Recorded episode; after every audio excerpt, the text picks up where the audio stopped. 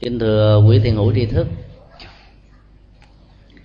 Hôm nay à, chúng ta tiếp tục học à, phần thứ hai, văn tế thập loại chúng sinh của nguyễn du.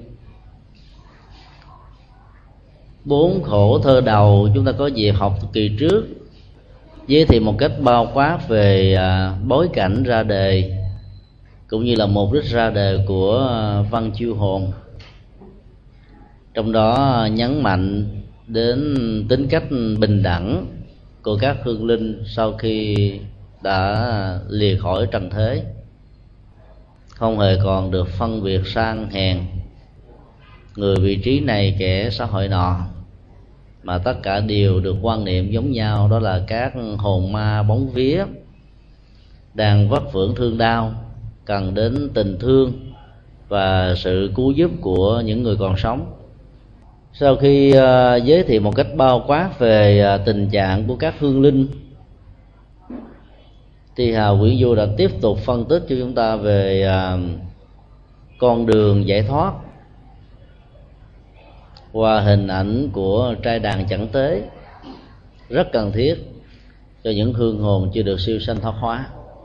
Bắt đầu vào con đường cứu độ vong linh ông đã viết bằng bốn câu. Tiết đầu thu lập đàn giải thoát. Nước tịnh bình rưới hạt dương chi. Muốn nhờ đức phật từ bi, giải oan cứu khổ, độ về tây phương. Yếu tố cứu khổ ở đây gồm có à, ba vấn đề. Thứ nhất là nước tịnh bình như là một ảnh dụ căn bản, nhằm chỉ cho những dòng suối từ bi thái độ ứng xử của lòng nhân ái vô ngã vị tha. Có một sức ờ, uh, lưu chảy rất mãnh liệt và có thể tẩy rửa tất cả những oán hận dẫn đến chết chóc hay là dẫn đến những bế tắc ở trong cuộc đời. Yếu tố thứ hai là cần phải có đưa vào à, quay thần của đức phật với hình ảnh đức phật từ bi để nhờ ngài đưa đường dẫn lối hay là các hương linh, nói một cách khác, cần phải quy hướng về ngôi tam bảo. Phát tâm nương vào ngài để có thể tái sinh vào cảnh giới an lành. Và điều thứ ba rất quan trọng và cũng chính là bản chất của bản văn chiêu hồn này, đó là lập đàn giải quan cứu thế. Tháng 7 thường được quan niệm như là tháng cô hồn tiết tháng 7 hay là tiết đầu thu lập đàn giải thoát. Quan điểm này à, nó gắn liền với à, cái nhìn của dân gian, rằng à, tháng 7 cửa ngục được mở. Các quan hồn giành nhau để được tái sinh lên dương thế. Cho nên có rất nhiều cái chết một cách ừ, bất đắc kỳ tử. Quan niệm đó đó là một sự hiểu lầm cách đây một tuần lễ, chúng tôi có tiếp xúc với các bác sĩ. Họ cung cấp cho một à, thống kê xã hội học về à, tai nạn giao thông và những loại chết nói chung trong 12 tháng của một năm. Thì tháng 7 là có số lượng tử vong nhiều nhất. Đối tượng tử vong ở trong tháng 7 âm lịch rất đa dạng, già, trẻ, lớn, nhỏ, khỏe mạnh cũng như là yếu đuối thì tháng thứ hai có số lượng người tử vong nhiều trong năm đó là tháng 11 và tháng này đặc biệt là những người cao niên, lớn tuổi mà thôi. Chúng ta có thể tìm được một cái sợi dây liên hệ căn bản giữa tháng 7 và cái chết nhiều hơn những tháng khác. Là bởi vì tháng đó là một ờ, điểm giao mùa khí trời oi bức với ờ, các cái vùng điện từ của vũ trụ, điện từ của con người tương tác với nhau theo một cách thế đó, nó làm cho con người cảm thấy không thoải mái, không dễ chịu. Và từ đó có những cách thức ứng xử đó tới lúc mất đi sự kiềm chế, hoặc là chạy xe thiếu ờ, cẩn trọng, vân vân. Và cái chết đã diễn ra. Bản chất của việc lập trai đàn chẩn tế có thể được thiết lập ở bất cứ một thời điểm nào ở trong năm. Là bởi vì cứ mỗi một giây tích tắc trôi qua là cái chết của một số người đã được thiết lập. Không chết bằng tai nạn thì cũng chết bằng thiên tai, hoặc là chết do hết nghiệp, chết do chiến tranh, vân vân. Gần như là bất cứ một thời điểm nào, ở bất cứ nơi nào cũng có cái chết. Quan niệm về giải quan để cứu khổ là một quan niệm rất cần thiết và đượm nhường à, tinh thần từ bi của đạo phật năm ngoái khi có mặt tại hoa kỳ, chúng tôi tiếp xúc với một số ờ, quân nhân trước năm 75 trong số họ có người ờ, làm hai câu thơ để đưa tiễn những người chiến sĩ của họ đó đã nằm xuống. Hai câu thơ đó nói lên cái tình của những người ờ, đồng kham cộng khổ và cái nỗi niềm mong cho, cái đội quan ước trong cuộc chiến đó nó được tắt liệm xuống để à, hòa bình có thể được thiết lập ở chỗ này và chỗ khác. Ông đã dùng cái hình ảnh của một cái bình rượu và sự rót chảy rượu ở trên các mồ quan còn chút rượu nồng xin rót xuống, giải oan cuộc thế bể dâu này. Đối với các chiến sĩ, thiếu đi đạo lý từ bi và thiếu đi à, giọt nước cành dương tức là giòn nước cứu khổ đó. Thì họ chỉ còn biết là lấy rượu để mà hiến tế lẫn nhau. Để mong cho cái nỗi quan khiên quán trái của những người cùng một quốc gia mà nội chiến với nhau. Của kẻ thù hai bên đã không có thể ờ, thiết lập lại sự hòa bình thông qua con đường hòa đàm hay là tương nhượng, mà phải dùng đến súng ống và cái chết giải quan cuộc thế bể dâu là một uh, nỗ lực. Mà nếu thiếu đi chất liệu của giọt nước dương chi hay là lòng từ bi thì khó có thể giải quyết được một cách thấu đáo lắm. Nơi nào đã có chiến tranh diễn ra đó các quan hồn đó chết nằm xuống. Rồi cái uẩn ức trong cái chết đó cộng với cái chủ nghĩa yêu nước làm cho họ khó ra đi được lắm. Mà khi được tái sanh lên làm lại người đó cái nỗi hận thù đó là tiếp tục được nuôi lớn. Và chỉ cần có những loại văn học khích lệ hoặc là những sự bắt buộc để à, bảo vệ quê hương và bờ cõi, thì các hạt giống của lòng sân hận và giết chóc đó bắt đầu được tưới tẩm, lớn mạnh. Người chiến sĩ nhà thơ kia đã dùng rượu nồng rót xuống để mong cho cái à, bể dâu của cuộc thế được tan đi nhưng điều đó không thể nào được. Rượu làm cho con người sai rượu làm cho con người mất trí. Rượu làm cho con người bị ảo tưởng. Và nếu như những hư hồn, các quan hồn uổng tử uống rượu vào, chắc chắn rằng cái sân hận của chết chóc đó sẽ được gia tăng. Ờ, nỗi quan cuộc thế chẳng những không được tháo mở mà lại còn được kết nối chắc chồng do đó khi hiến tế người quá cố đó, đừng bao giờ dùng rượu để mà cúng. Con người đang sống uống rượu còn xỉn à. các hương hồn mặc dù là không uống được, nhưng mà cái ảo giác về sự uống làm cho chúng bị xỉn. Và dĩ nhiên trong cảm giác bị xỉn như vậy đó, nỗi đau chắc ngắt, khó có thể được giải tỏa, khó có thể được tháo gỡ được lắm do đó là cần phải giải những cái oan khiên quán trái của cuộc đời, của thù hận, của giết chóc bằng giọt nước từ bi, giọt nước cành dương mà thôi.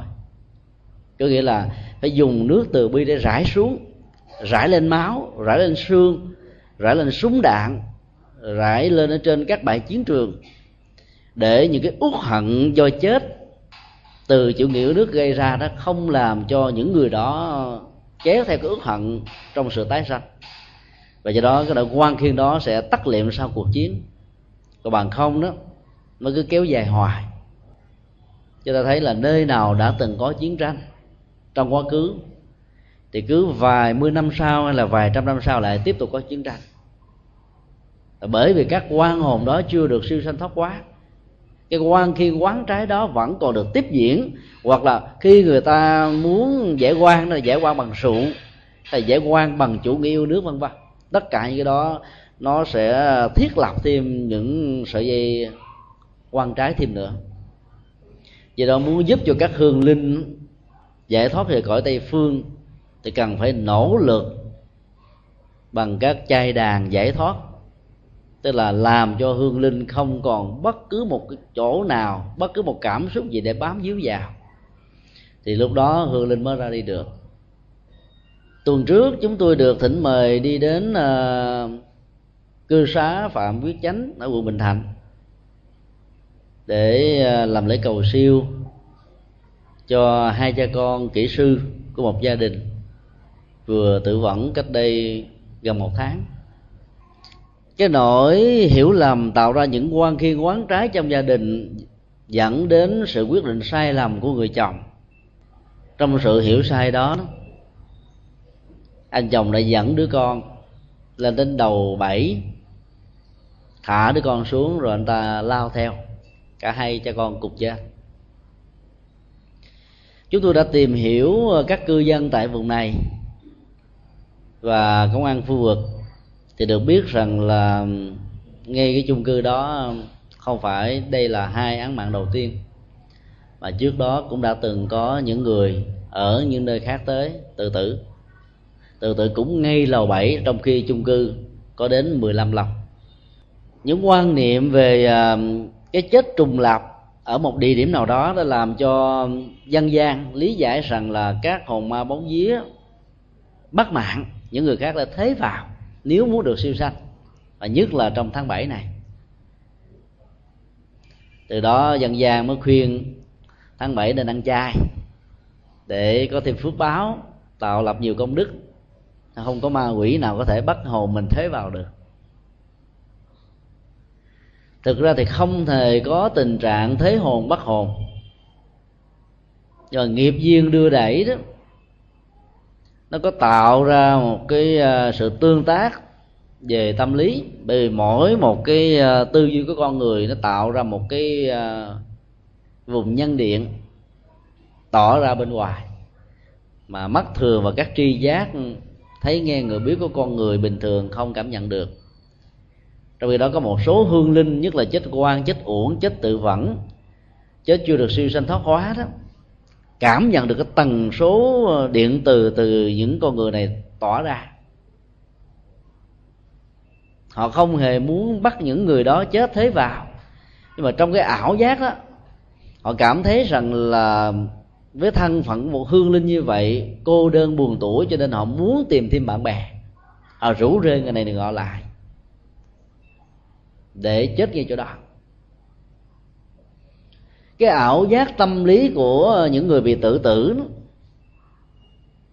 nếu như nhảy từ trên cao xuống đó, thì trong lúc mà họ bắt đầu quyết định cái động tác nhảy cái ảo giác xuất hiện ở chỗ họ có um, cái luồng nhận thức xuất hiện rằng nhảy xuống như vậy là hạnh phúc lớn nhất.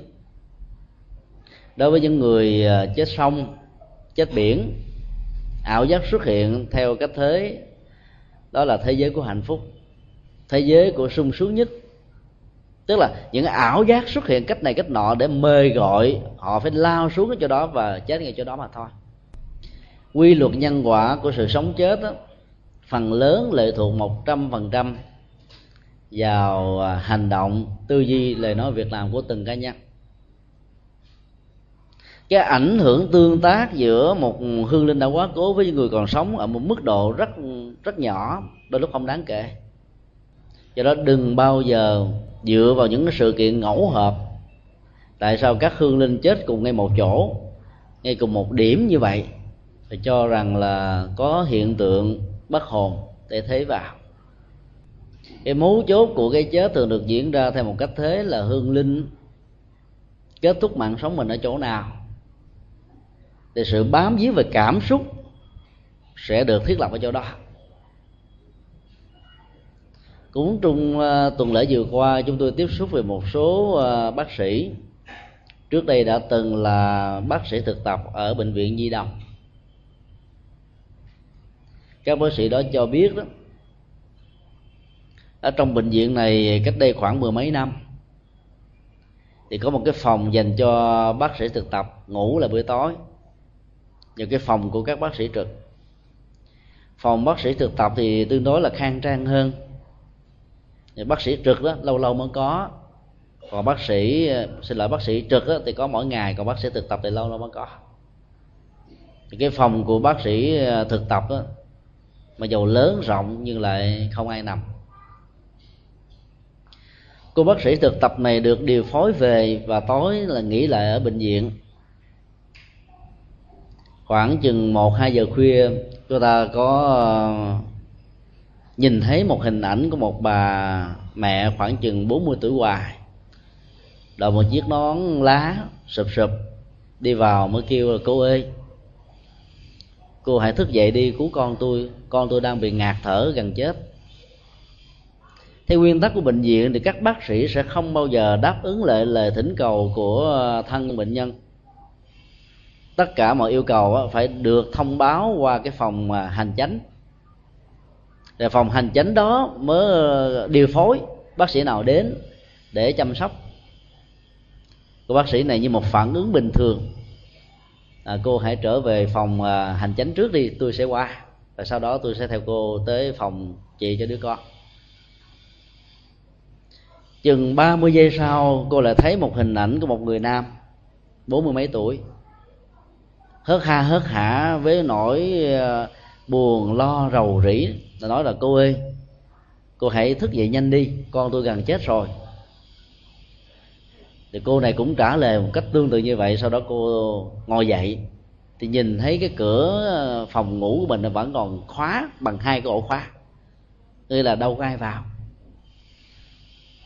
Và là một người không sợ ma, cho nên là cô đã đi vòng cái lan can và không thấy ai hết thì qua bên cái phòng của bác các bác sĩ trực đó. Thì các bác sĩ trực mới hỏi là cô vừa nằm mơ phải không? Bác sĩ này mới trả lời là đúng vậy. Các bác sĩ trực á, mới cho biết là có phải là cô nằm mơ thấy hai vợ chồng 40 tuổi hoài đến kêu ờ, giúp đỡ cho đứa con đang bị nghẹt thở phải không? Cô này cô nghe giật mình. Sau đó các bác sĩ ờ, trực này mới cho biết là lúc mà cái bệnh viện nhi đồng mới được thiết lập, trong lúc thi công thì có tai nạn lao động xảy ra. Cái dàn giá bị sọc đi cho nên là hai vợ chồng chết ngay tại chỗ. Đứa con đang chơi bên dưới đó, bị cây gói đè lên. Cho nên nó đang trong cái tình trạng thấp thởm hôi hớp, cầu cứu. Sau đó người ta đã đưa cậu bé này vào bệnh viện và 7 ngày sau thì cậu bé đã qua đời.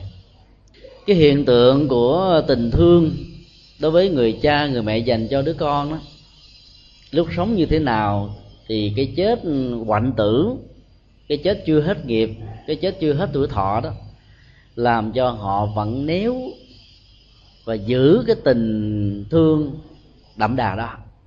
Họ chỉ bám víu vào ngay cái địa điểm họ chết thôi. Và lúc đó họ chứng kiến cái tình trạng là đứa con đang cầu cứu để tìm lấy sự sống.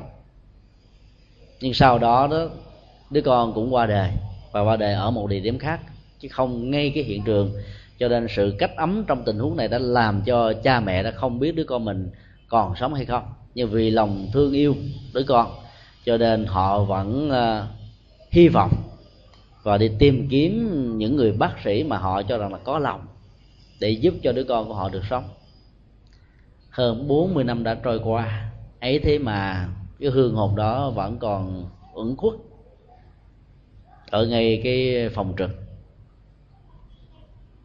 Chúng tôi đã ghi nhận cái sự kiện đó vì trong nhà phật đã um, lý giải rất cặn kẽ về những sự bám víu của các hương linh. Hương linh chết ở chỗ nào, có khuynh hướng tâm lý là bám vào chỗ đó. Chết ở ngay cái khu vực lao động, thì chỗ đó đó, nó thường có những nỗi oan, niềm ức. Cho nên họ xuất hiện ở chỗ này và cái bối cảnh cũng như là cái cảm xúc trước khi chết như thế nào thì nó được kéo dài và thể hiện sau khi qua đời. Cho đến lúc nào các hương linh đó được à, thiết lập, các chai đàn dẫn tế, lập đàn giải thoát, giải quan cứu khổ, thì họ mới có thể ra đi được. Do đó những vấn đề này đó, có thể là những người chủ trương, những người có quyền bính là không chấp nhận nhưng những người thực tế ở đây là các bác sĩ và y tá trực, cảm nhận và biết. Đó không chỉ là một hiện tượng cá biệt ở bệnh viện nhi đồng, mà nhiều bệnh viện khác nếu có dịp tiếp xúc với các bác sĩ, các y tá trực, chúng ta sẽ nghe rất nhiều giai thoại về những quan hồn báo mộng bằng cách này hay bằng cách khác.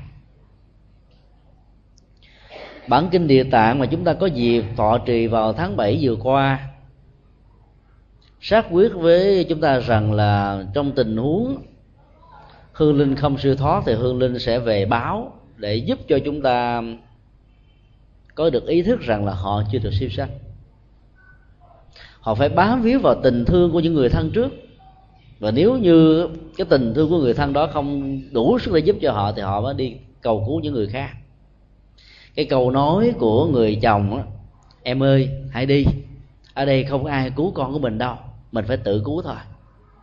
Để phản ánh cái hiện tượng báo mộng để mong cầu giúp mà lại không được đáp án. Là bởi vì cái quy luật của bệnh viện là phải thông báo cho phòng hành chính trước khi các bác sĩ được mời gọi để chữa trị hay là khám nghiệm. Trong tình huống khi chúng ta xác quyết rằng đây là một hiện tượng báo mộng, thì cần phải à, lập đàn để cầu siêu độ bản chất của các khóa kinh siêu độ đó, ngày xưa ở trong truyền thống Phật giáo gọi là thuyết minh sanh tức là một nghi thức nói rõ về bản chất của cuộc sống. Minh là thuyết minh sanh là cuộc sống cuộc đời. Mà quy luật hay là bản chất của cuộc đời thì có sống và chết.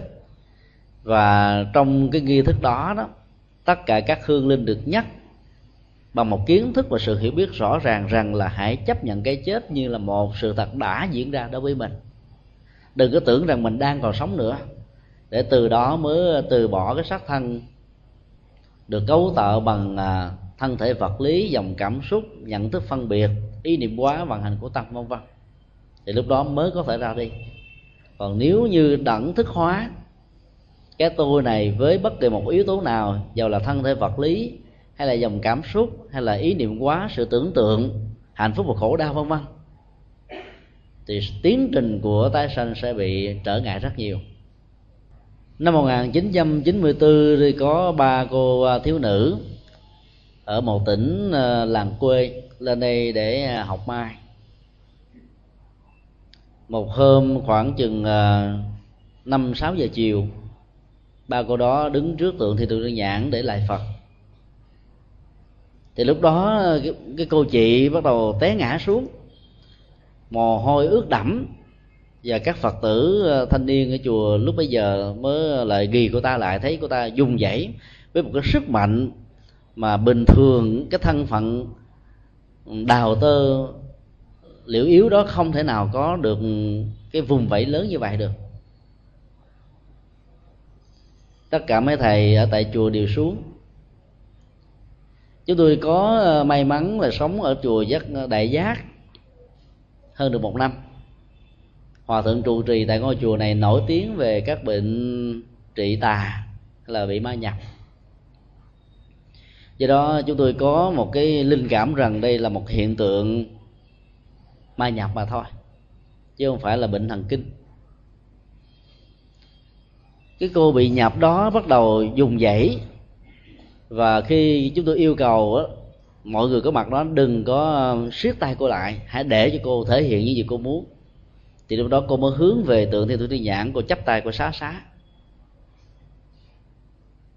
Chứ tôi mới nói là cô muốn gì hãy trình bày.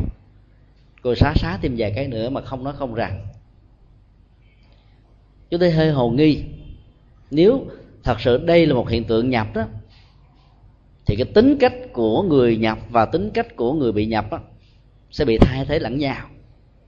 Người bị nhập á, vì cái thần kinh yếu hơn, cho nên đã để cho cái cá tính, cái ngôn ngữ, cách ứng xử của người nhập chi phối và khống chế hoàn toàn cái thân thể vật lý của mình. Chúng tôi mới lên trí và hỏi hai cô em đi theo đó. Ở trong nhà của cô trong vòng à, 100 ngày qua, có ai qua đề hay không? Một cô chợt miệng mới nói là có ông nội mất cách đây 6 tuần lễ, ông nội của cô à, là người nói được hay không nói được? Cô ta nói là ông nội nói bình thường. Ngoài ông nội của mấy cô, qua đời có ai qua đời nữa hay không? Cả hai cô đều trả lời là có ông chú cũng qua đời cách đây ba tuần. Quan hệ của ông chú đối với ông nội của các cô như thế nào? Hai cô này trả lời đó ông chú rất là thương kính ông nội. Vì mấy mươi năm kể từ khi ông nội bị bệnh liệt giường đó thì ông chú chính là người chăm sóc. Giống như là một người uh, con gái cúc cung phụng dưỡng cho một người mẹ hiền vậy đó. Cái phong cách của ông chú này như thế nào? Hai cô trả lời ông bị câm. Chúng tôi không còn nghi ngờ gì nữa và nói với lại um, cái cô bị nhầm. Anh hãy an tâm.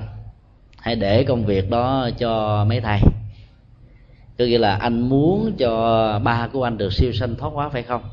Thì lúc đó cô ta gật đầu li lịa. Lúc đó chúng tôi và mấy thầy tại chùa mới tụng thần chú đại bi. Khi thần chú chưa tụng được hết thì cô ta đã xuất ra.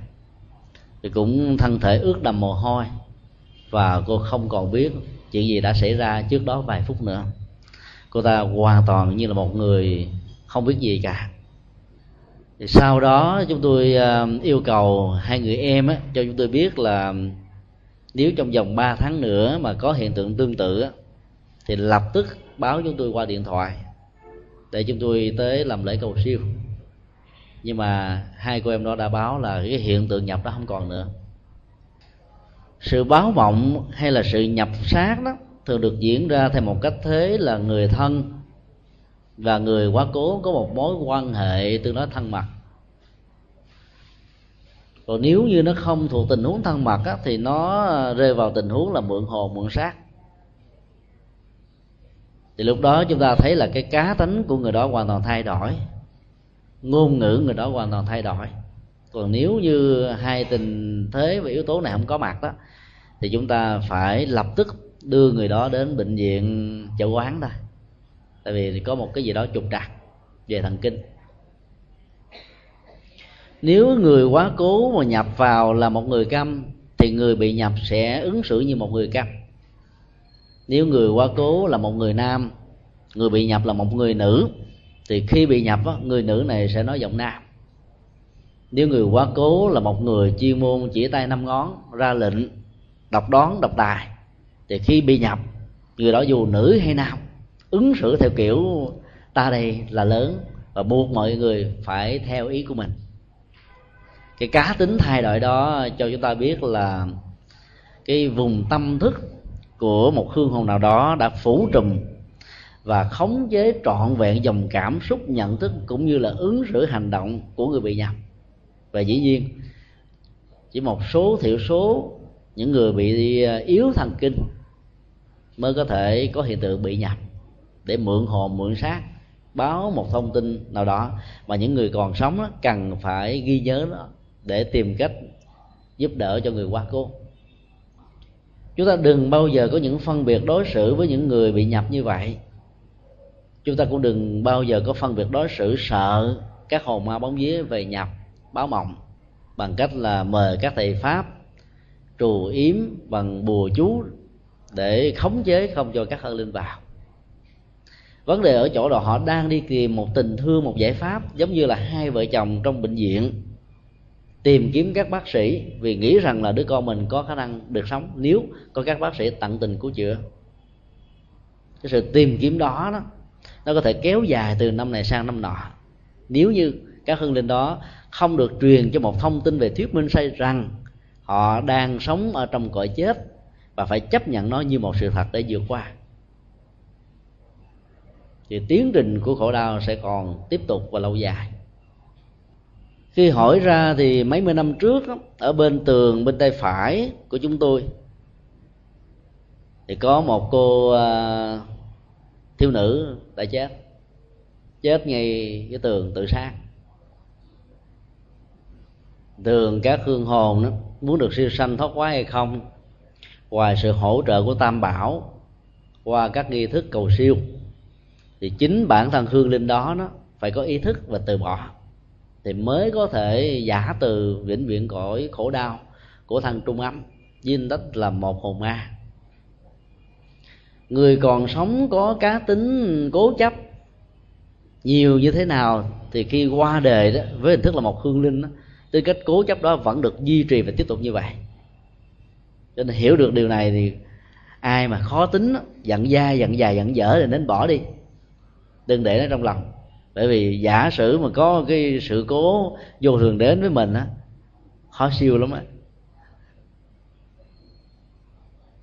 Cái tính cách ừ, tâm lý của người sống và cái tính cách tâm lý của người à, được tái sanh như là một hậu thân người đó giống nhau. Nó có một mẫu số chung. Chính vì thế mà dân gian việt nam đã thường tổ chức các lễ thôi nôi đó như là một cái dịp ngoài việc uh, vui vầy bà con làng sớm sau nhiều à, ngày tháng không gặp nhau hội tụ lại gia đình như bản chất chính yếu của nó là để xác định cái khuynh hướng hướng nghiệp của đứa con mình trong tương lai. Không phải bỗng nhưng mà đứa con đó, thì chọn cây bút mà lại không chọn cây cuốc. Cho những đứa chỉ chọn chiếc xe hơi chứ không chọn cái gánh.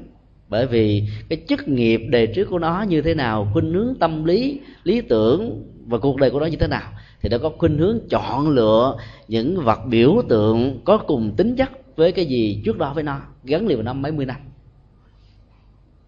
Cho nên khi phát hiện ra điều này thì tất cả các bậc làm cha mẹ cần phải ờ, khéo léo hơn nữa, đầu tư hơn nữa để huấn luyện con cái của mình đi đúng cái nghề nghiệp mà sau này có thể giúp cho chúng được hạnh phúc và đóng góp cho xã hội. Chúng ta có thể lấy công thức của lễ thôi nôi ứng dụng vào đầu năm học, như ngày hôm qua là ngày tổng khai giảng cho tất cả các ờ, học sinh và sinh viên toàn quốc cứ mỗi đầu năm học như vậy thì quý vị có thể ờ, làm làm cái công cách giống như là thôi noi để nhiều quà mỗi một quà nho nhỏ về giá trị thôi, rồi cho con mình chọn. Từ đó mình sẽ biết rằng là nó thích cái gì, cái khuynh hướng tâm lý nó như thế nào, để tiếp tục uống nắng nó. Nếu như mình muốn nó đi cái nghề bác sĩ, mà nó chọn con dao, cái búa, mình biết rồi, không khéo, dễ đâm chém lắm ạ là bủa củi trồng khoai. Là làm những lao động tay chân. Do đó phải đầu tư. Các hạt giống mới về bác sĩ này cho nó tối thiểu phải gấp ba, gấp bốn lần so với những đứa bình thường. Chọn cái ống chích là chọn cái ống nghe khám bệnh bác sĩ đó. Mục đích của việc định hướng tâm lý trong tình huống này đó là để tạo cái cơ sở và sự hỗ trợ về giáo dục cho anh em của chúng ta mà nếu như chúng ta không quan tâm về sau này khi lớn lên rồi đó, khó có thể đổi được tánh tình lắm. Người ta thường nói, giang sơn dễ đổi, bản tính khó về. Là vậy đó. Cho nên các hương linh thường bám víu vào chỗ mình chết mà càng chấp mắc nhiều chừng nào thì sự bám víu nó càng lâu. Nó có thể kéo dài mấy mươi năm hay kéo dài mấy năm là mấy ngày. Chúng ta phải lập chai đàn chẳng tới để giải quan cứu khổ vào thời điểm nào. Rất nhiều người phật tử sai lầm và chọn cái ngày tuần thất thứ bảy để cúng dường trai tăng. Vì nghĩ rằng là cái tuần thứ bảy đó là quyết định cái sự tái sanh của hương linh thân quyến của mình ở trong kinh đức phật chưa bao giờ nói tuần thứ bảy là cái tuần tái sanh. Bản kinh địa tạng và một số bản kinh khác nói rất rõ là trong vòng 49 ngày thân bằng quyến thuộc cho phải tạo nhiều công đức và phước báo để giúp cho hương linh ra đi với một hành trang công đức. Nếu gia đình nào muốn phát tâm cúng dường trẻ tăng thì trễ nhất là cúng vào tuần thất thứ nhất bởi vì những ngày đầu đó là những cái khả năng đi tái sanh nhanh phần lớn các hương linh chết là ra đi liền. Chỉ có vài tình huống do sự tiếc nuối, hoặc là chưa tìm được nghiệp cảm tương đương trong một gia đình nào đó mà mình sẽ trở thành là người con, thì các hương linh sẽ có thể kéo dài đến 7 tuần thất là hết đó cho nên nếu muốn hỗ trợ là phải hỗ trợ liền thậm chí là ngay cái ngày mà mình à, làm lễ tống tán đó, cúng dường trại tăng luôn càng tốt. Không cần phải chờ đến tuần tháng thứ nhất. Và dĩ nhiên chờ đến tuần thứ bảy thì quá trễ, quá muộn lắm mà lúc đó các hương linh đã có thể đi siêu sanh thoát quá hết rồi. Thì cái phần cúng đó đó, mình hưởng rất ít. Người hương linh hưởng rất ít mà người cúng nó hưởng nhiều hơn. Cho nên là khi nào có điều kiện là phải cúng liền kinh địa tạng còn dạy là trước khi làm lễ trai tăng đó, thì thân bằng quyến thuộc cần phải nói khi hương linh vừa mới qua đời trong vòng mấy tiếng, nói ở ngay cái à, lỗ tai và nói để thâm nhập vào trong bổn thức. Tức là có hai cấp độ nói thì nói nghe lỗ tai, ở tay trước có thể bay qua tay sau, tay trái có thể qua qua tay phải hết. Còn chúng ta nói có nghệ thuật thì nó thấm vào trong bổn thức như là một kiến thức, như là một sự lựa chọn, như là một cái nhu cầu. Và nói và bổn thức theo một cách thế để cho các hương linh tự mình phát tâm. Và người thân chỉ là người đứng ra để làm thay thế thôi. Thì lúc đó cả kẻ còn lẫn người mất đều được lệ lạc. Hương linh mặc dù không tự mình làm, nhưng vì quan nghĩ với việc làm đó, cho nên hương linh được phước báo và công đức do đó, chúng ta phải tâm niệm cái phần cúng dường, mặc dầu việc cúng dường đó có thể diễn ra ở tuần thất thứ nhất hay là tuần thất thứ ba hay là những tuần thất thứ bảy, vân vân. Chúng ta phải tâm niệm trong những tiếng đầu nhất trong kinh na tiên kỳ kheo có nêu ra một ví dụ. Nếu như ờ, chúng ta dùng ờ, ý thức để tư duy về ờ, đất nước hoa kỳ chẳng hạn nơi cách chúng ta đang ở đến nửa vòng trái đất. Rồi cùng lúc đó chúng ta liên tưởng đến um, cái phòng ở kế bên, cái giảng đường này thôi. Tức là nó cách mình chỉ có vài mét. Quý vị cứ thử nhắm mắt lại và tưởng một cái hoa kỳ, sau đó tưởng cái phòng khách ở kế bên chùa. Vì cái thời gian của sự liên tưởng ở hai địa điểm hoàn toàn xa cách nhau nửa vòng trái đất đó, nó dài hay là ngắn? Để đức na tiên tỳ kheo đã trả lời là xảy ra trong một khoảnh khắc của thời gian cái là bằng nhau. Bởi vì sự đi của tâm nhận thức của tâm không bị giới hạn.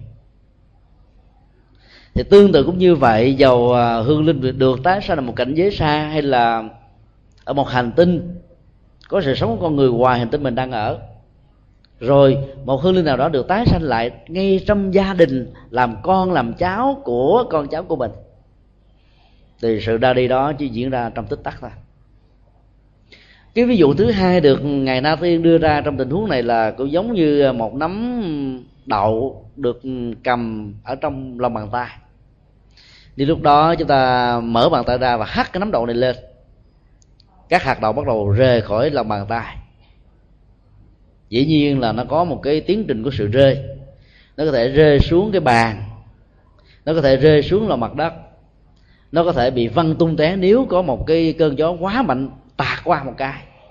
Hoặc là có một đứa bé nào đó đang cầm cây quạt hứng sẵn. Lúc đó đánh mạnh qua một cái thì các hạt thóc hoặc là đậu, hạt lúa này sẽ văng vé tứ tung. Nhưng điểm mà ngài na tiên muốn xác với chúng ta là khi các hạt đậu rời khỏi lòng bàn tay, thì ngay lúc đó nó phải có chỗ để bám vào. Và tương tự, các hương linh cũng vậy. Ngay cái tích tắc nó rời khỏi cái thân xác ngủ uẩn này, để tìm kiếm một mầm sống mới, tiếp tục con đường tái sanh. Thì sự kiện đó nó diễn ra trong tích tắc thôi. Chỉ có những hương linh chết quan chết ức, chết tự vẫn chết chưa được mãn nguyện, chết với rất nhiều cái dự án đang còn ngổn ngang chết với tinh thần trách nhiệm quá lớn cho nên cảm thấy không an tâm. Thì những người đó mới bắt đầu trở thành các hồn ma vất vưởng. Do đó vấn đề cúng lập chai đàn, càng phải thiết lập càng sớm càng tốt lại vậy. Rất mong quý phật tử thay đổi quan niệm, đừng cúng dường trai tăng vào tuần thất thứ bảy mà nếu có cúng cúng vào tháng thứ nhất, bởi vì đó là thời điểm mà hư linh có thể chưa ra đi được. Do cái tiếc núi nào đó. Y học và phương tây, cách đây mấy mươi năm, yêu cầu các bác sĩ và trở thành một cái luật quốc tế. Sau 24 giờ khi ờ, một bệnh nhân qua đời là không được đụng vào trong cơ thể của người đó, hoặc là không được đưa người đó vào trong ờ, nhà xác vì có thể sợ người đó chưa chết hẳn. Bây giờ thì ờ, luật mới áp dụng tại Việt Nam là phải để 6 tiếng để phòng hờ những tình trạng đồng hóa cái chết lâm sàng trở thành cái chết thật sự. Cái chết lâm sàng chỉ là sự ngừng đập của tim, sự ngừng hôi, hô hấp của phổi hoặc là sự tạm ngưng hoạt động của não thôi. Cho đó cái chết thật sự đó nó phải là một cái sự ngừng của não trạng. Ở đó đó các hành động của tâm thức của tư duy của cảm xúc của nhận định của phán đoán của tổng hợp của quy nào hoàn toàn ngưng. Ở đó cả, cả các hành động của tay chân không còn cử động được nữa. Ở đó à, hành động của ngôn ngữ cũng không thể nào được thể hiện và yếu tố thứ tư được Đức Phật xác quyết ở trong à, bài kinh thứ 43 của kinh Trung Bộ, là thần thức phải xuất ra khỏi thân thể vật lý này một cách trọn vẹn và vĩnh viễn. Cái đó mới được gọi là cái chết thật sự. Do đó, trong vòng 6 tiếng theo luật của Việt Nam, hoặc là 24 tiếng theo luật quốc tế đó, thì sự hạn chế đụng vào thi thể của người quá cố đó là một yêu cầu có thể rất cần thiết đối với các hương linh chấp trước đó. cứ nào mà quý trọng cái thân thể vật lý mình o bế ngày đêm, ngày nào cũng trang sức, ngày nào cũng ờ, ngắm nhìn nó, cưng chiều nó.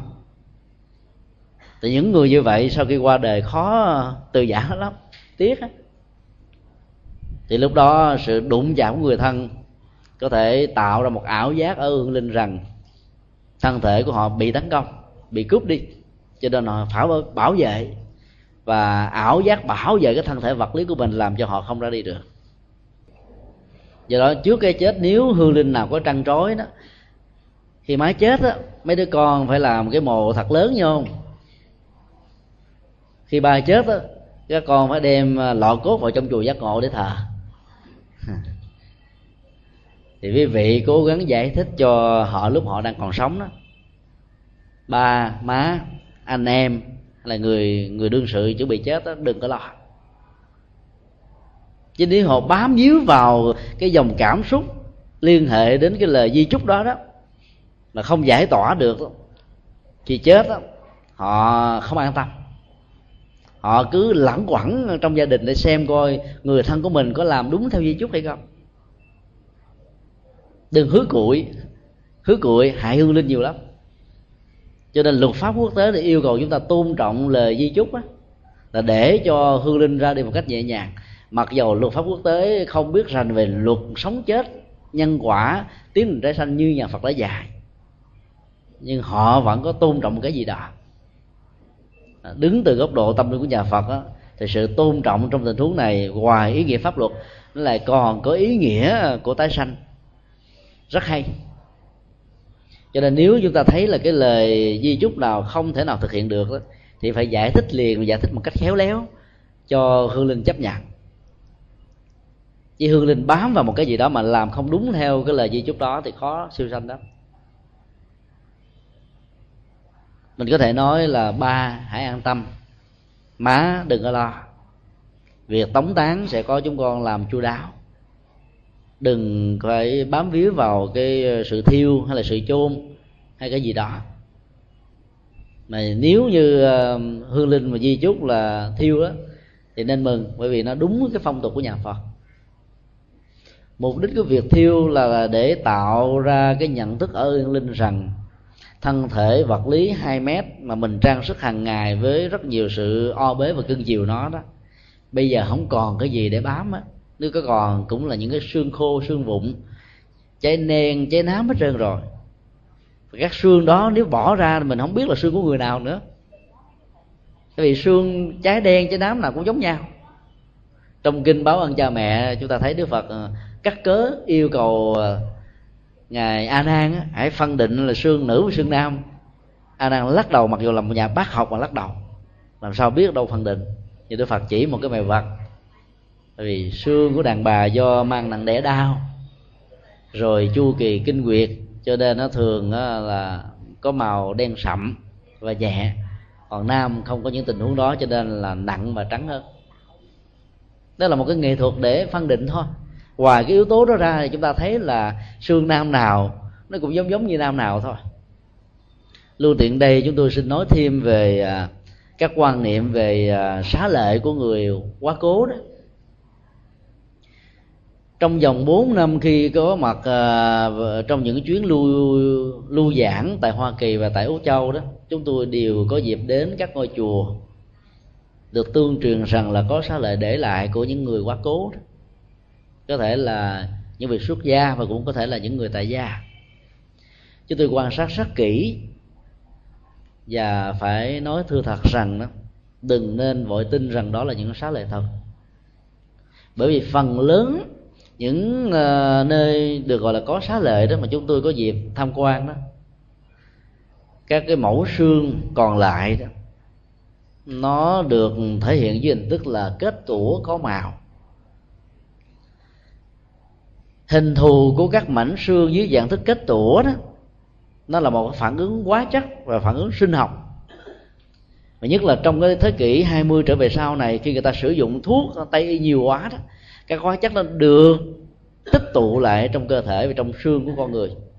Khi mà thiêu ở một mức độ, nhiệt độ nhất định nào đó đó, thì có một số tình huống nó tạo cái màu xương trắng phiếu. Là đừng bao giờ lầm nhận rằng đây là xá lợi. Hoặc là nó làm cho cái mảnh xương đó có cái màu như là pha lê, chăn trâu hộ phách, lưu ly, sa cừ, mã não và cho rằng đó là xá lợi. Nếu như nó có kết tủa giống như là các mảnh kính kiến bây giờ đó. Khi quý vị đập ra nó nó theo có cái dạng giống như chóp núi là dạng kết tủa để không làm tổn hại đến thân thể của con người. Thì những tình huống đó không phải là xá lợi. Bản chất của viên xá lợi nó giống như là các viên sỏi theo cấu trúc hình bầu dục. Và nó không có màu sắc. Nó có thể có màu xám xám bình thường thôi, xám đen nhưng mà nó rất cứng. Nếu lấy búa đập vào nó không bở, thì cái đó mới đúng là xá lợi thật. Thì chữ xá lợi đó, nó là phiên âm của Sariya. Mà nghĩa đen của nó là hạt kim cương, viên kim cương. Tức là nó cứng đập không vỡ. Đốt cháy không được. Chúng ta thấy là khi Bồ Tát Thích Quảng Đức tự thiêu vào năm 1963 để làm ánh đuốc từ bi soi sáng cho chế độ độc tài Ngô Đình Diệm đừng nên phân biệt đối xử với đạo Phật. Thì quả tim của ngài còn y nguyên. Chế độ của Ngô Đình Diệm lúc đó đã đem quả tim này đưa vào trong một cái lò đốt 4.000 độ.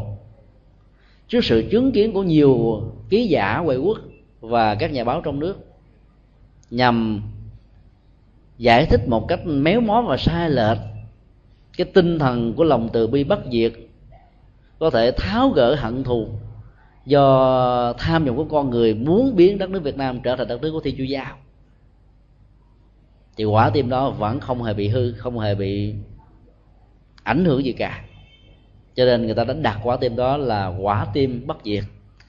Và lửa tự thiêu của đó là lửa từ bi. Lửa tượng trưng sân hận, giết chóc, hoại diệt, tàn phá, đổ nát nhưng ở đây là lửa của lòng từ bi. Để đốt cháy tất cả mọi hận thù do sự hiểu lầm, do tham vọng, do sân hận, do u mê, do tham lam có thể gây ra. Lời di chúc của bồ tát quảng đức trước khi chết đó rồi tôi mong cho ông tổng thống ngô đình diệm hãy thức tỉnh về những hành động sai lầm của mình. Không hề có bất kỳ một lời lẽ nào lên án phê bình chỉ trích, mà nó là những tiếng nói của từ bi, của tình thương, thấy được rằng hành động nó sai lầm, cho nên cần phải được chăm sóc bằng lòng từ bi. Cho đó là nó còn có giá trị gấp trăm lần với những chai đàn chẳng quan giải chẳng tế giải quan cho các hư linh đã quá cố. Do đó là người phật tử thì chúng ta đừng nên bận tâm về à, các hiện tượng có xá lợi hay không có xá lợi. Vì cái đó nó không nói lên cái tính cách của sự giải thoát hay không giải thoát của một người. Nó là một cái biểu tượng về một đời sống à, đầy đủ đạo đức của một người tu. Nó phản ánh một đời sống đạo đức rất là mẫu mực và tiêu chuẩn. Nhưng mà sự giải thoát nó còn phải vượt lên trên đời sống đạo đức đó. Mà nó phải có tuệ giác có thiền định vân vân. Còn những người không để lại à, các viên xá lệ không có nghĩa là những vị đó không có giải thoát.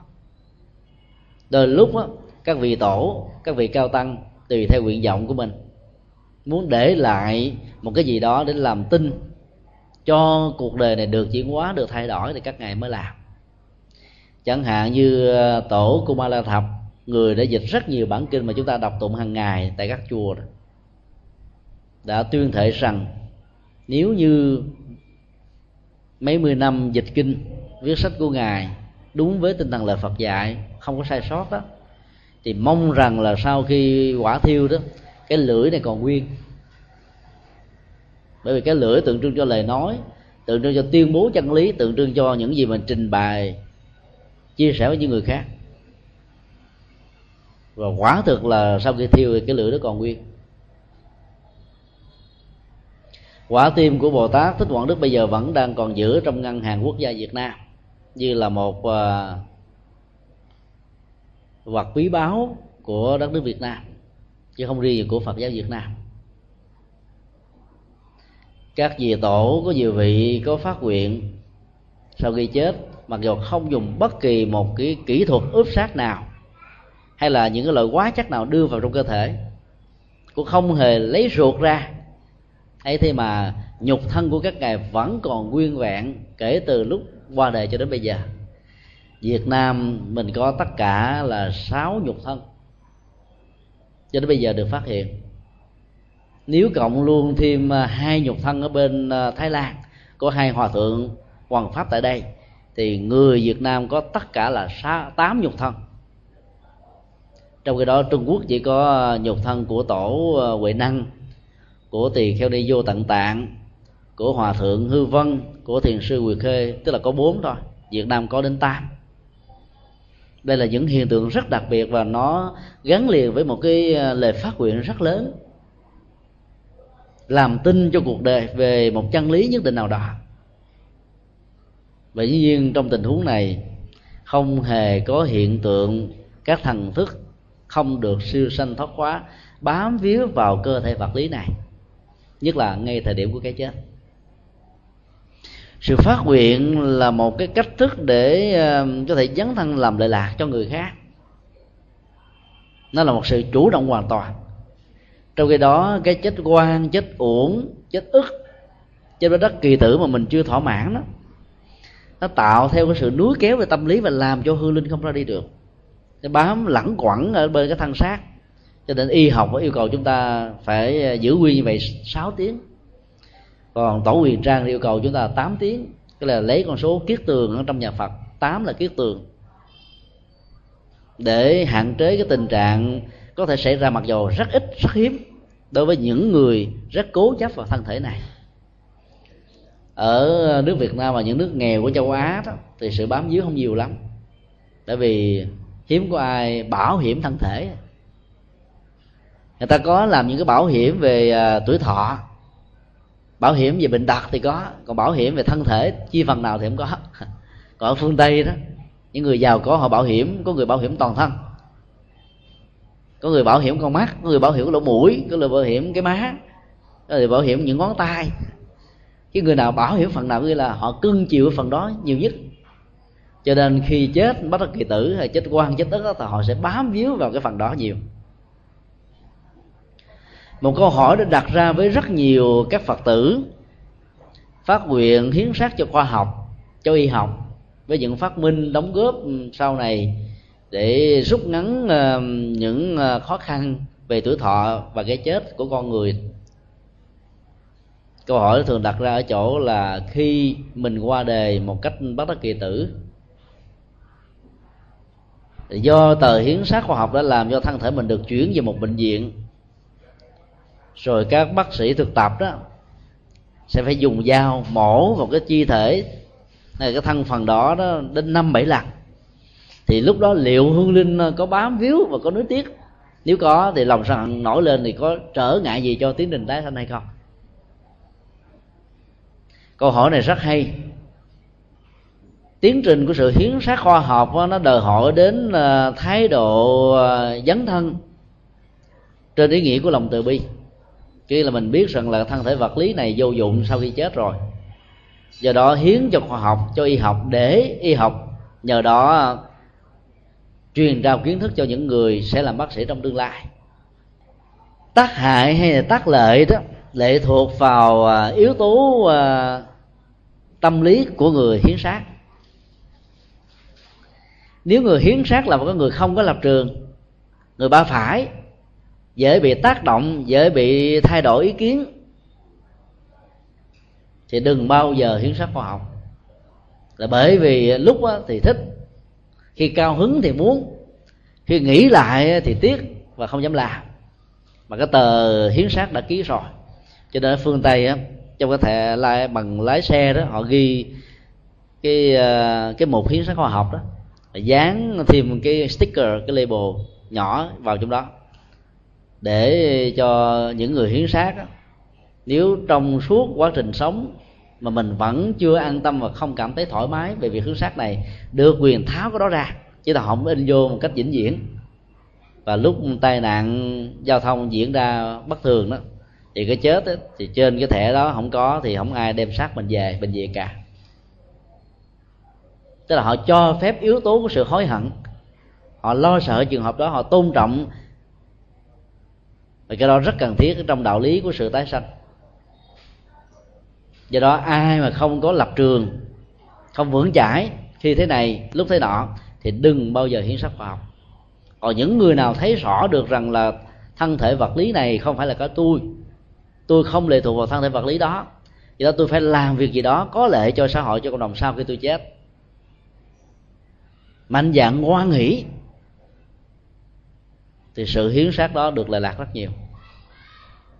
Đừng có quan niệm sai lầm rằng là chết rồi mà không có phước báo cho nên thân thể không được toàn thân. Bị người này cắt, bị người kia đâm, bị người nọ thử thử nghiệm nhiều lần nếu thân thể hiến sát này mà được người ta thí nghiệm nhiều lần á, nếu thân thể vật lý này được người ta thí nghiệm nhiều lần thì phải biết rằng là mình có phước á. Bởi vì thân thể đó có cơ hội để phục vụ cho khoa học, cho phát minh. Do đó, nó sẽ tạo ra rất nhiều quả phước báo cho tiến trình tái sanh của chúng ta. Những giây phút ờ, giữa sống và chết đó nó là những giây phút rất là hồi hộp lo sợ. Sự lo sợ đó sẽ tạo ra một ấn tượng tâm lý bám víu vào những gì mà mình sẽ mắc một cách chỉnh diện, cho nên là hàng ngày hàng giờ là người phật tử thì chúng ta phải huấn luyện tâm lý của mình chuẩn bị cái chết. Mặc dù đang sống khỏe mà vẫn phải chuẩn bị cái chết. Những người mà biết chuẩn bị cái chết á sẽ không bao giờ bị chết sớm. tức là họ thản nhiên không quan trọng quá vấn đề sống và chết đó, thì cái chết nó diễn ra một cách rất là an lành chứ thọ đàng hoàng. Còn người nào cứ sợ chết sợ này sợ nọ thì sẽ mau chết hơn. Có một số người lớn tuổi vẫn còn những quan niệm sai lầm. Khi tuổi lớn mà con cháu mời vào cái phòng studio để chụp hình họ sợ lắm. Bởi vì sợ chụp hình xong rồi lên bàn thờ nhiều người quan niệm như vậy. Càng quan niệm, càng sợ cái chết như vậy thì cái chết nó dễ diễn ra lắm. Chứ sống thản nhiên, gieo phước báo, tạo công đức, ăn uống điều độ, chế độ sinh hoạt có bài bản, hít thở nhẹ nhàng, có lao động. Và đặc biệt là đừng bao giờ để cho nỗi đau, nỗi khổ, sự uất hận, những dòng cảm xúc tiêu cực khống chế mình thì sức khỏe sẽ được uh, kéo dài và tuổi thọ bắt đầu có mặt. Những tình huống đó nếu cái ờ, bất đắc kỳ tử có diễn ra không ảnh hưởng không trở ngại cho tiến trình tái sanh. Còn bằng không đó chúng ta cần phải tạo những sự hỗ trợ. Như là lập đàn giải quan chặn tế cứu bà các hương hồn mục đích của việc giải quan ờ, qua các cái chai đàn chẳng tế đó, như câu thơ của Nguyên Du đã nói là đổ về Tây phương. Tức là mục đích là lớn nhất của các hành giả, tu theo tịnh độ hoặc là ảnh hưởng của tịnh độ tông. Đối với các phật tử không tu theo tịnh độ tông đó, thì cảnh giới tái sinh của họ không phải là tây phương cực lạc có thể là chư thiên tức là làm lại con người ở các hành tinh khác nơi đó phước báo về à, tri thức phước báo về khoa học phước báo về uh, tuổi thọ phước báo về uh, thân hình phước báo về điều kiện vật chất khí hậu môi trường điều kiện sinh thái hơn rất nhiều lần so với hành tinh mà mình đang ở. Và nhất là không hề có chiến tranh giết chóc giật dọc lừa đảo vi phạm pháp luật. Ở mức độ ờ, nếu có rất nhỏ, không đáng kể. Như vậy là hai quan điểm từ ờ, pháp môn, tịnh độ pháp môn thiền đã gợi lên hai khuynh hướng tái sanh. Nhưng mà giàu là theo tông phái nào, chúng ta vẫn thấy là cái chất liệu thản nhiên trước sống và chết sẽ giúp cho hương linh được siêu thoát. Yếu tố siêu thoát là quan trọng. Sau khi đi làm lễ cầu siêu cho hai cha con kỹ sư tự tử đó chúng tôi đã yêu cầu cô vợ bác sĩ đem di ảnh của cha con vào trong chùa để luôn, đừng có thờ cúng ở nhà. Bởi vì chết vẫn, chết tự vẫn như vậy đó, các hương hồn khó siêu sanh. Mỗi một tấm di ảnh là một cơ hội, một điều kiện để họ bám víu vào. Chỉ mấy mươi năm khi ờ, cái công nghệ ờ, hình ảnh bắt đầu có mặt đó chúng ta mới thấy là có thêm cái phương tiện mà có thể tạo ra sự bám víu cho các hương linh. Trước đây ở trong các à, chùa Phật giáo là không hề có bất cứ một di ảnh nào. Cũng không hề có ghi tên ghi tuổi các hương linh nào. Bởi vì quan niệm của nhà Phật á đối trước cái chết á, rất là nhẹ. Bình thường thôi. Nhờ quan niệm như vậy đấy cái chết nó diễn ra nhẹ nhàng. Hương linh không bám víu còn bây giờ cái phong tục tập quán qua nhiều đời nhiều kiếp rồi, làm cho người ta biết rằng nó không cần thiết, nó có thể có tác hại, ấy thế mà người ta vẫn làm. Quý vị đừng có hiểu lầm ờ, khi ờ, nhìn thấy các bản hương án ở trong các bàn thờ tổ của các ngôi chùa đó, hình của các hòa thượng lớn to và để thờ cho các hòa thượng về dùng cơm, dùng cháo, cúng kiến hoa đăng trà quả không có nhà phật thờ như vậy là để uh, chúng ta tưởng niệm công lao đóng góp của một vị tổ một vị hòa thượng đạo cao đức trọng để cho những người kế thừa đó hiểu và cố gắng làm sao duy trì phát huy cái truyền thống văn hóa đó. Nếu như chúng ta thờ ông bà tổ tiên theo ý niệm này hoàn toàn có ý nghĩa giá trị rất sâu. Còn thờ ông bà mỗi ngày cứ cúng một chén cơm nếu ông hay là cha của mình là người mà nghiện bia nghiện rượu thì bữa nào cũng để một chai sâm banh là nguy hiểm vô cùng còn có nhiều người chúng tôi ngạc nhiên lắm. Cái người nữ mà chết mà có thói quen đánh bài tứ sắc đó, có người cúng một cái bài tứ sắc ở trên bàn đó bàn thờ nữa cái sợ như là họ xuống với âm phủ ờ, cô đơn mình à, cho nên lấy bài ra mà chơi cho đỡ buồn. Đừng bao giờ cúng những thứ đó. Thương đăng trà quả chỉ là một cái lễ để bày tỏ cái lòng. Các hương linh hoàn toàn không ăn được những thứ gì, bởi vì họ không có thân thể vật lý. Có cái miệng đâu mà ăn, có cái bao tử đâu mà chứa. Họ chỉ đối khác bằng ảo giác, bằng cảm xúc không có thật mà thôi. Cho nên càng cúng kiến linh đình nhiều chừng nào thì hại hương linh nhiều chừng đó vì đó cái ghi lễ tống tán của nhà Phật ngày xưa đó rất đơn giản không để lại bất cứ một cái ờ, yếu tố nào một cái hình ảnh gì để người ta có thể bám víu. Sau khi thiêu xong rồi á cái tro cốt còn lại cũng đổ sông đổ biển luôn. Hoặc là làm phân bón cho các cây xanh. Chứ không giữ lại bất cứ một cái gì. Bây giờ truyền thống này vẫn còn được lưu giữ ở các uh, ngôi chùa ở uh, ấn độ. Vào trong chùa chúng ta không bao giờ nhìn thấy hình ảnh của người quá cố có một số người theo đạo thiên chúa và những người không có đạo đó khi chúng tôi mời đến chùa ăn cơm chay và nói dạ thưa thầy em sợ ma lắm vô chùa thấy ờ, các hương linh nhiều quá sợ ma. Rồi dần già kinh hướng của các cái chùa có những cái bàn thờ bên trái bên phải hương linh nam và nữ đó làm cho những người nào yếu bóng vía đó, sợ nhiều đó ngài không dám vô. Bởi vì nhìn các hương linh mà nhất là cái hương linh là mặt mà bậm trợn chút xíu hay nhìn trăng trăng, nhìn không có mỗi con mắt á. Về tối ấn tượng nằm mơ liền. Do đó chúng tôi mơ ước đến một giai đoạn nào đó các ngôi chùa phật giáo không có thờ các di ảnh các hương linh nữa. Mà tại các tư gia cũng nên không nên thờ, mà nhất là các hương linh chết tự vẫn đó, càng thờ thì họ càng bám víu. Chúng tôi đã yêu cầu à, người vợ hãy đem các di ảnh vào chùa đốt. Khi các hương linh không còn có chỗ bám víu, thì chỗ mà họ có thể trở về chỉ là ngôi chùa. Vào chùa một ngày nghe bốn thời kinh.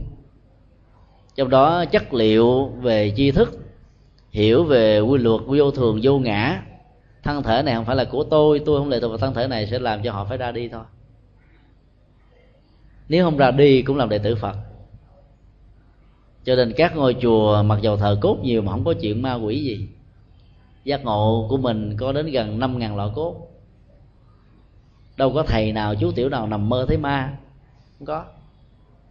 Nhưng mà ở nhà không nên thờ. Bởi vì thờ tạo điều kiện cho tái nhập lại gia đình. Do đó chúng tôi thường lặp đi lặp lại những yêu cầu là đừng bao giờ làm lễ mở cửa mã.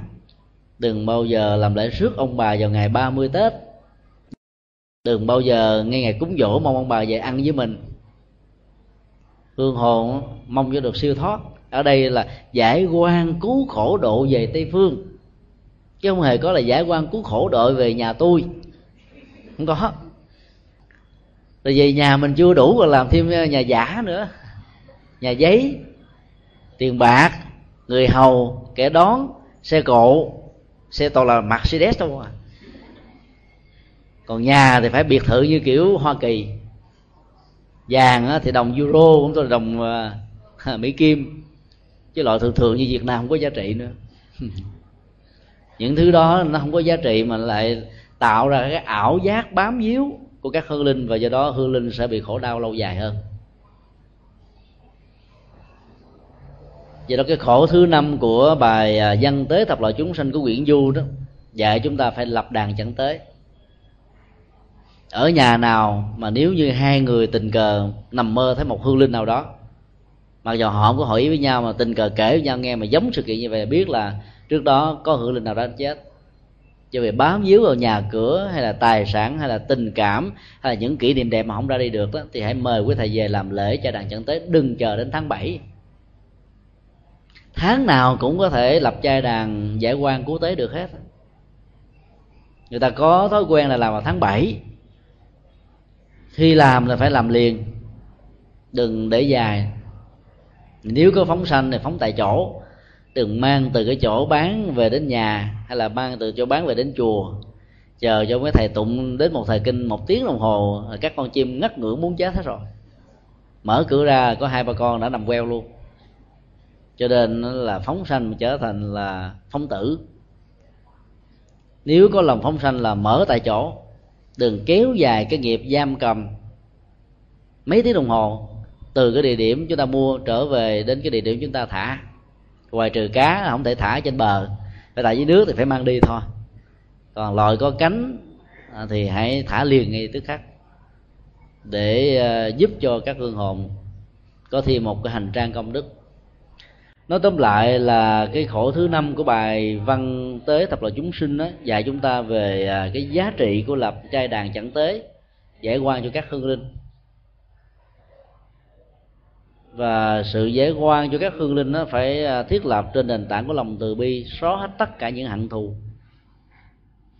Phải làm thế nào để truyền được cái thông điệp đó đến những người quá cố? Thì người quá cố mới có thể được an tâm và không còn hiện hồn báo mặt nữa chúng ta sẽ tiếp tại đây. Vì sao?